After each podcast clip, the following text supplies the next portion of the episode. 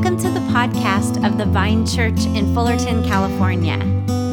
For more information, visit the vine O C dot com.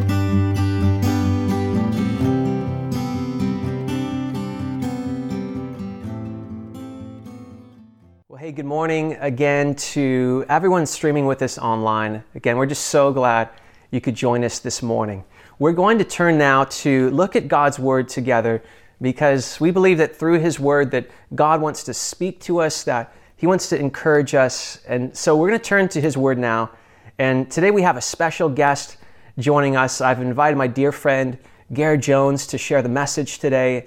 Ger is the lead pastor of Vintage Church L A, a close sister church of ours, and, and we partner in different things. For example, right now we're joining together for Alpha Online, and uh, Ger is also the regional leader of our family of churches, and beyond that, he's just an amazing pastor and leader and friend. And so actually I've been wanting to have Ger join us and guest preach for a long time, but now because of this new online reality that's finally possible. And so I'm just so excited to have him here with us today. And he's bringing an important message today on the blessing of gratitude. And I think it's a timely word for this moment that we're in. And so just, again, excited to have him with us. And so I know you're going to be blessed. But let me pass it over now to Ger. Hey, Vine community. Great to be with you today. My name is Ger. I'm the senior pastor at Vintage Church in L A. And like you, we're in our home. And we've got some friends, Larry the Llama. Um, he joins us every week as we as I preach here. Uh, Larry with two L's, of course. And then Poe, if you know Poe, Sir Peter Rabbit, Pathfinder from Apex, and uh, got dear connections with friends in India, so to remember them and uh, miss them, got my India candle. But uh, it is a great delight to be here together to study God's Word. And we're going to look at Colossians chapter one.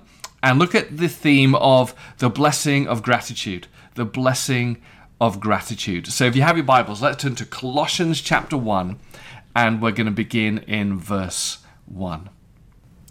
Paul, an apostle of Christ Jesus, by the will of God, and Timothy, our brother, to God's holy people in Colossae, the faithful brothers and sisters in Christ, grace and peace to you from God our Father. We always thank God, the Father of our Lord Jesus Christ, when we pray for you, because we have heard of your faith in Christ Jesus and of the love you have for all God's people, the faith and love that spring from the hope stored up for you in heaven, and about which you have already heard in the true message of the gospel that has come to you. In the same way, the gospel is bearing fruit and growing throughout the whole world, just as it has been doing among you since the day you heard it and truly understood God's grace. You learned it from Epaphras, our dear fellow servant, who is a faithful minister of Christ on our behalf, and who also told us of your love in the Spirit. For this reason, since the day we heard about you, we have not stopped praying for you. We continually ask God to fill you with the knowledge of His will through all the wisdom and understanding that the Spirit gives, so that you may live a life worthy of the Lord and please Him in every way, bearing fruit in every good work, growing in the knowledge of God, being strengthened with all power according to His glorious might, so that you may have great endurance and patience, and giving joyful thanks to the Father, who has qualified you to share in the inheritance of His holy people in the kingdom of light. For He has rescued us from the dominion of darkness and brought us into the kingdom of the Son He loves, in whom we have redemption, the forgiveness of sins. The Son is the image of the invisible God, the firstborn over all creation. For in Him all things were created, things in heaven and on earth, visible and invisible, whether thrones or powers or rulers or authorities. All things have been created through Him and for Him. He is before all things, and in Him all things hold together. And He is the head of the body, the church. He is the beginning and the firstborn from among the dead, so that in everything He might have the supremacy. For God was pleased to have all His fullness dwell in Him, and through Him to reconcile to Himself all things, whether things on earth or things in heaven, by making peace through His blood shed on the cross. Once you were alienated from God, and were enemies in your minds because of your evil behavior, but now He has reconciled you by Christ's physical body through death, to present you holy in His sight, without blemish and free from accusation. We'll be looking this morning at the blessings of gratitude. The blessings of gratitude. Paul begins his letter with gratitude. Just to understand the context here of Paul writing this letter, Paul is in lockdown. He is in house arrest in the city of Rome. Around A D sixty, he was arrested, and for two years he was stranded and stuck and isolated in his home, chained to a Roman guard awaiting his trial. He couldn't go outside, he couldn't go for a walk, he couldn't go to Trader Joe's. Um, many people think I work for Trader Joe's with these t-shirts, which I see as a huge compliment, uh, but he couldn't go anywhere. He was locked in, like we are right now. He couldn't go outside. And yet in that suffering, in that lockdown, in that pain of having to stay in his house awaiting trial, Paul begins his letter with gratitude. He says, I always thank God for you. He then goes on to say, I pray that you also may be thankful. In chapter two, he says, one of the marks of being a Christian is to overflow with thankfulness.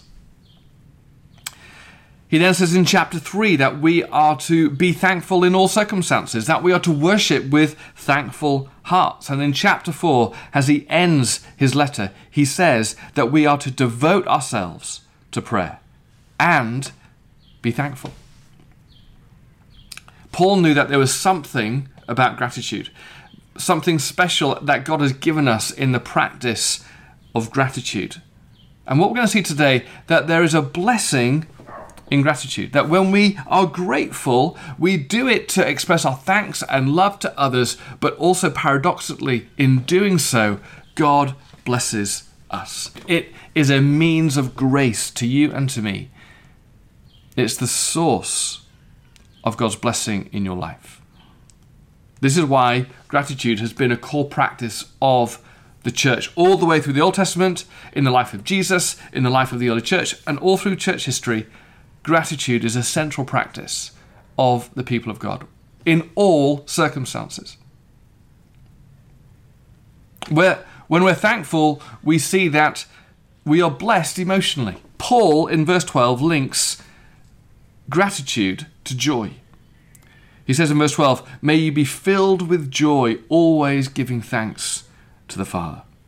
That's why gratitude has been called the parent virtue, or the gateway virtue, that when you are grateful, it opens the door, it gives birth to the virtues of joy and peace and endurance and patience in your life. You know as well as I do, without gratitude, it's so easy to look at our suffering, to look at our lockdown, to look at our circumstances, and we slide down kind of the chute of disappointment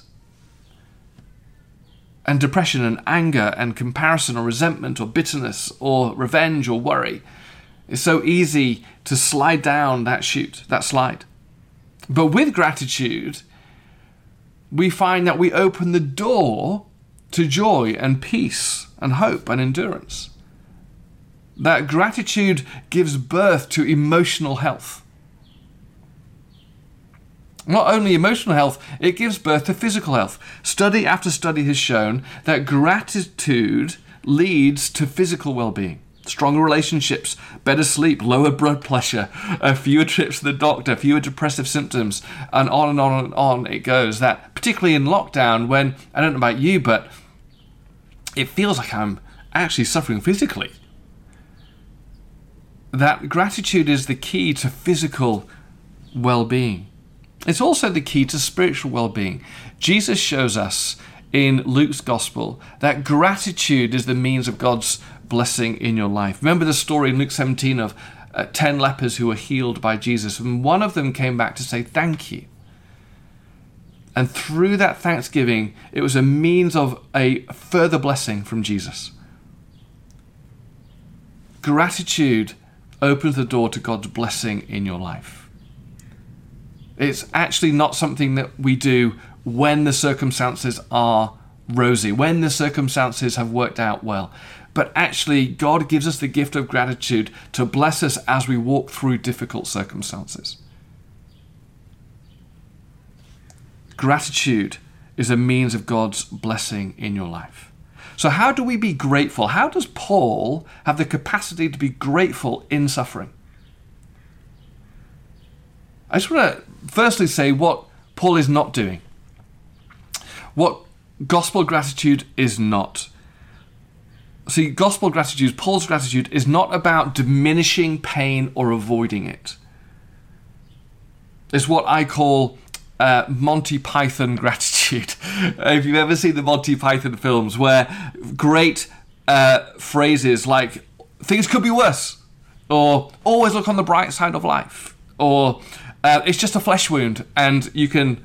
If you don't know what I'm talking about, go away and watch the Monty Python films. But there's this theme of when you're suffering, just avoid it or diminish it. And then you'll be happy. But of course, the opposite happens. When you avoid pain or diminish it, it actually damages your emotional and physical and spiritual health. No, Paul is not talking about gratitude by avoidance or diminishing. He's talking about gospel gratitude. Gospel gratitude in the circumstances, in all circumstances, not despite the circumstances. And what we're going to see is Paul finds gratitude in three directions. He finds gratitude in the past, in the present, and the future. Specifically, what God has done in the past, what God is doing in the present, and what God is doing and will do in the future. Firstly, we see that gratitude, Paul finds gratitude for what God has done in the past. Paul explodes with gratitude for what God has done in the past. In verse twelve, he says, I want you to be encouraged. I want you to give thanks. I want you to realize how much God has done for you, that you may overflow with gratitude. He says, giving thanks to the Father who has qualified you to share in the inheritance of his holy people in the kingdom of light. And he goes on and on and on about all the amazing things God has done for them and for you and for me. And he says, this will spark overflowing gratitude in the trials, in the suffering, in the lockdown. I don't know about you, but so often when we're struggling, I suffer from a disease called spiritual amnesia, spiritual amnesia, where I forget all that God has done. I look at the circumstances and all I can think about is what God hasn't done. And my prayers about certain things haven't been answered. But Paul says, begin with gratitude for all that God has done. How much he has already blessed us. To think through that Jesus has come in the flesh to die for you and for me, to forgive you and for me, to pay the price for sin for you and for me, to die the death that we deserve, that we might receive the life that we don't, that he is with us and he's promised to never leave us. See, all of these things that Jesus has already done for us. And if you look back at your life, it's not just these spiritual truths, but it's the reality of them. You look back over your life and go, absolutely, I can see the fingerprints of God all over my past. And when we remind ourselves of what God has done for us, when we're in lockdown, we find this wellspring of gratitude, giving birth to joy and peace in our lives. It's why the psalmist in Psalm one hundred three verse five says, "Bless the Lord, O my soul, and forget not all of his benefits, who forgives all your iniquity, who heals all your diseases, who redeemed your life from the pit, who crowns you with steadfast love and mercy, who satisfies you with good so that your youth is renewed like the eagles." This is what God has done for us. Resist the disease of spiritual amnesia and tap into, hang on a minute, I want to just dwell for a minute and forget not all his benefits. There's an old song that we used to sing growing up in church which had a line in it that said, "Never let my heart grow cold." And I was thinking this week as I was preparing this sermon, I felt, Lord, never let my heart grow cold for all that you have done for me. That my heart explodes with gratitude that you saved me, that you plucked me out of a one ro- one-way road to eternity without him, and he died a death that he might rescue me, that I'm forgiven. Let this be real to me, not just, it's real for Paul, he's writing it. And he's going, this is real, guys. Don't ever forget what God has done for you. I remember a few years ago now, I was, quite a lot, quite a few, I was only seventeen, so it's at least three years ago. um, and I was seventeen, and we were singing a song that had a line in it, I'm forgiven. Very simple. I'm forgiven, I'm forgiven. And that was the chorus, I'm forgiven. And you can sing that, and we can say that, and we can uh, encourage each other with it. And it felt like, yeah, sure, totally, that's a good truth, absolutely. But the Holy Spirit suddenly, in that moment, in that worship song, in that church service, took that truth from here to here and exploded it in my life. He he gave me a revelation of how much I've been forgiven, of what it meant to be forgiven, of what the cost was for Jesus to forgive me.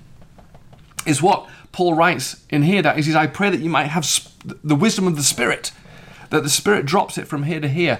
And I remember that worship service. I could not stop worshipping, shouting, dancing, because I was forgiven. And I was running around going, I'm forgiven, I'm forgiven. And people couldn't understand. For weeks later, it was just, I'm forgiven. I was so overwhelmed with joy because I was forgiven. And the gratitude in my heart that I'm forgiven. And what he did for me to forgive me. The cost he paid to forgive me. This is how much God loves me, and I'm forgiven. Past, present, and future, I'm forgiven. And even now I'm looking uh, at the camera thinking, you probably think I'm crazy. That I that this is just a truth that we learned in Sunday school. But the Holy Spirit exploded it in my life. And to this day, when that happened, it did something permanent in my heart. That whatever's going on in the circumstances around me, I've got to say, I can just like open up this little well in my heart and suddenly go, oh, I'm forgiven. I'm forgiven. And I can just start worshipping. It's what Paul says, giving thanks that he's qualified me to share in the inheritance of the kingdom of light. Oh Lord, never let our hearts grow cold. Never let our hearts be dull to what you, the great God Almighty, have done for us. Gratitude in lockdown comes as we look at what God has done for us in the past. Maybe you can this week, just or even now, get pen and paper and just say, you know what? Holy Spirit, remind me, explode in my heart what you've done for me. That I am actually not tossed and turned by the waves of what seemingly hasn't been done yet, but I am buoyant with what you've done. And my heart is full of gratitude and praise and joy. Look at what God's done for you in the past. Secondly, it's not just looking at the past, it's looking at the present. Paul is full of gratitude because of what God is doing in the present. It's so strange because in the present, it seems like circumstances are terrible. He's in lockdown. He's a church planter. He can't travel around. He's thinking, oh no, my ministry's over. My life's over. He was awaiting a trial which could have meant his execution. But Paul doesn't look at the present and see disaster. He doesn't look at the present and just see, well, God's purposes and my life are over. But actually, he gives thanks. And through gratitude, he starts to see what God is doing. He says in verse five, I always thank God, which means I'm continually thanking God when I'm praying for you because I've heard of your faith in Jesus Christ. I've heard of what God's doing in your church.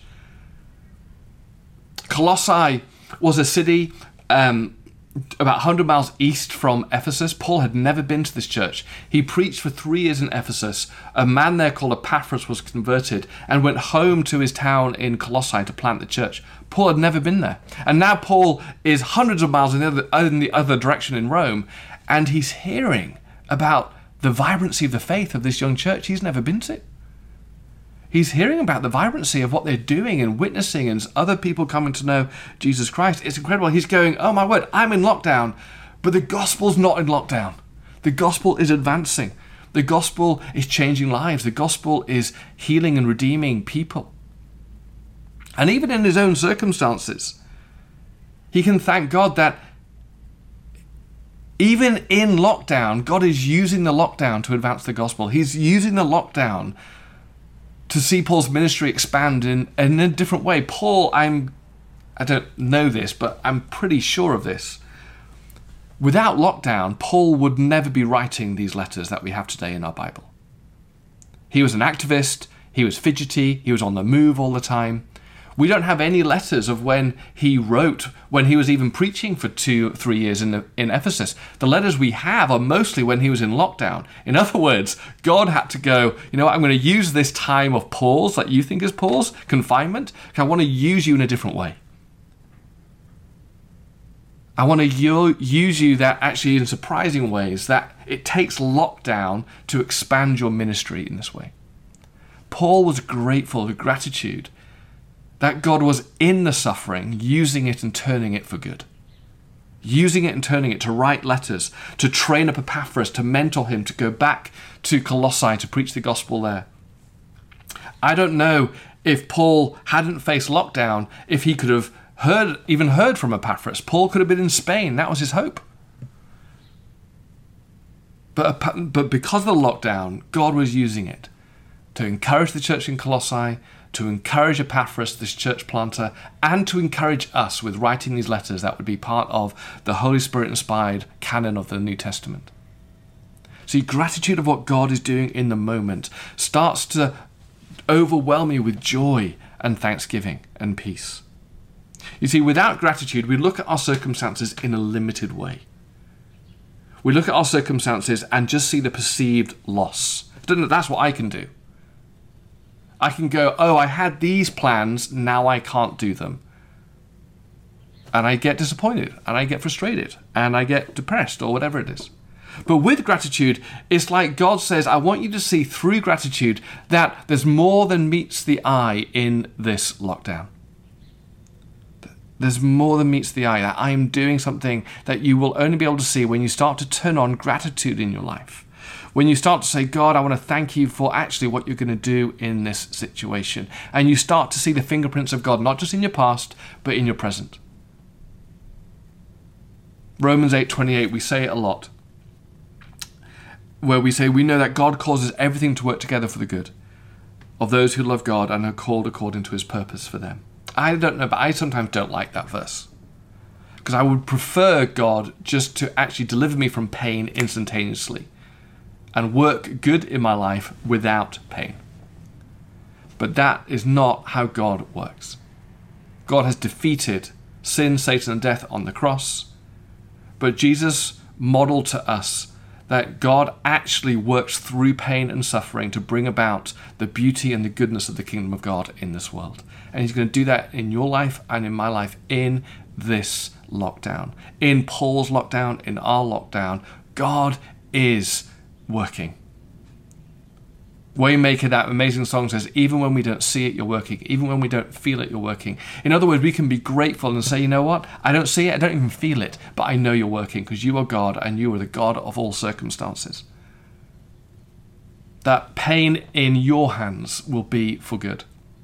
A seminary professor once told me, he said, think of this, Ger, how God uses pain for your good. He says, think of this. Imagine a man with a knife who stabs you in the stomach. Not good. That would hurt.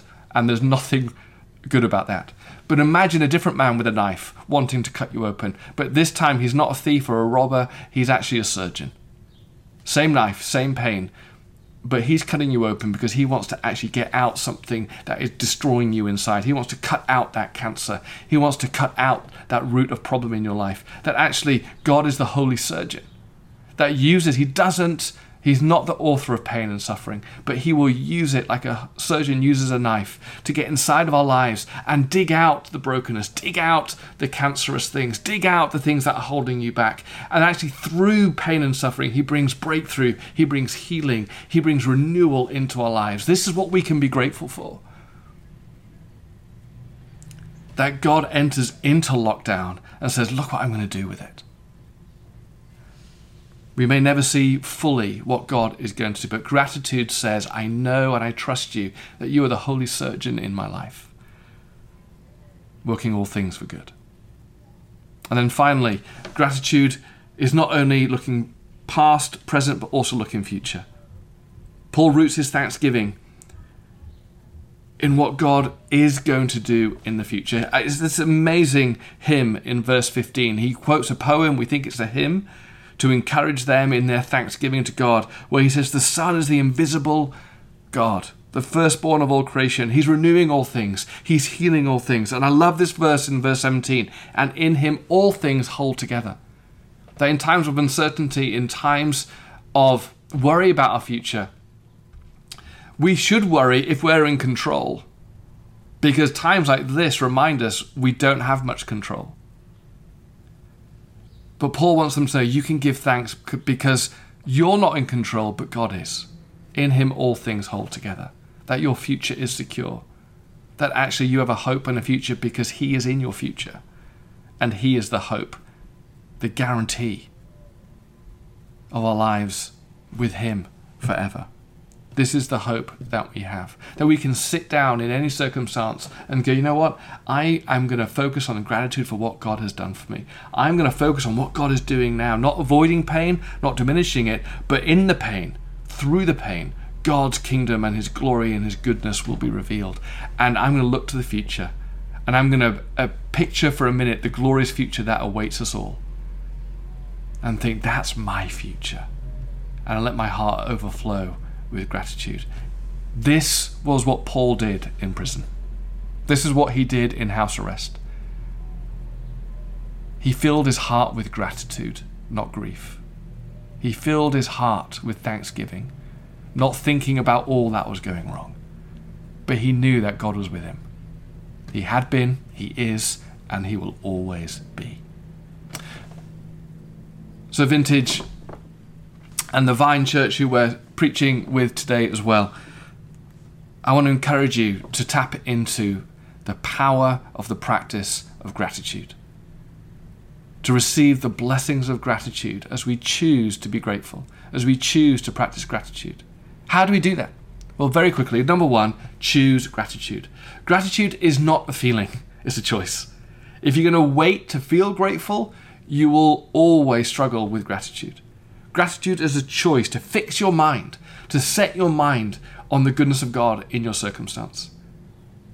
So number one, choose. And then secondly, practice it. Practice, grow in practicing gratitude. We have well-worn grooves of maybe not practicing gratitude, and it feels awkward to begin with. So set discipline, set rhythms that, you know what, every day I'm going to be grateful. Every day I'm going to text someone. Every day I'm going to worship and just say thank you to God, thank you to someone. I'm just going to start practicing gratitude. I, right now, I have to write down what I'm grateful for because my brain wanders all over the place. I, I'm an overthinker, and it wanders all over the place. So I've got to write it down.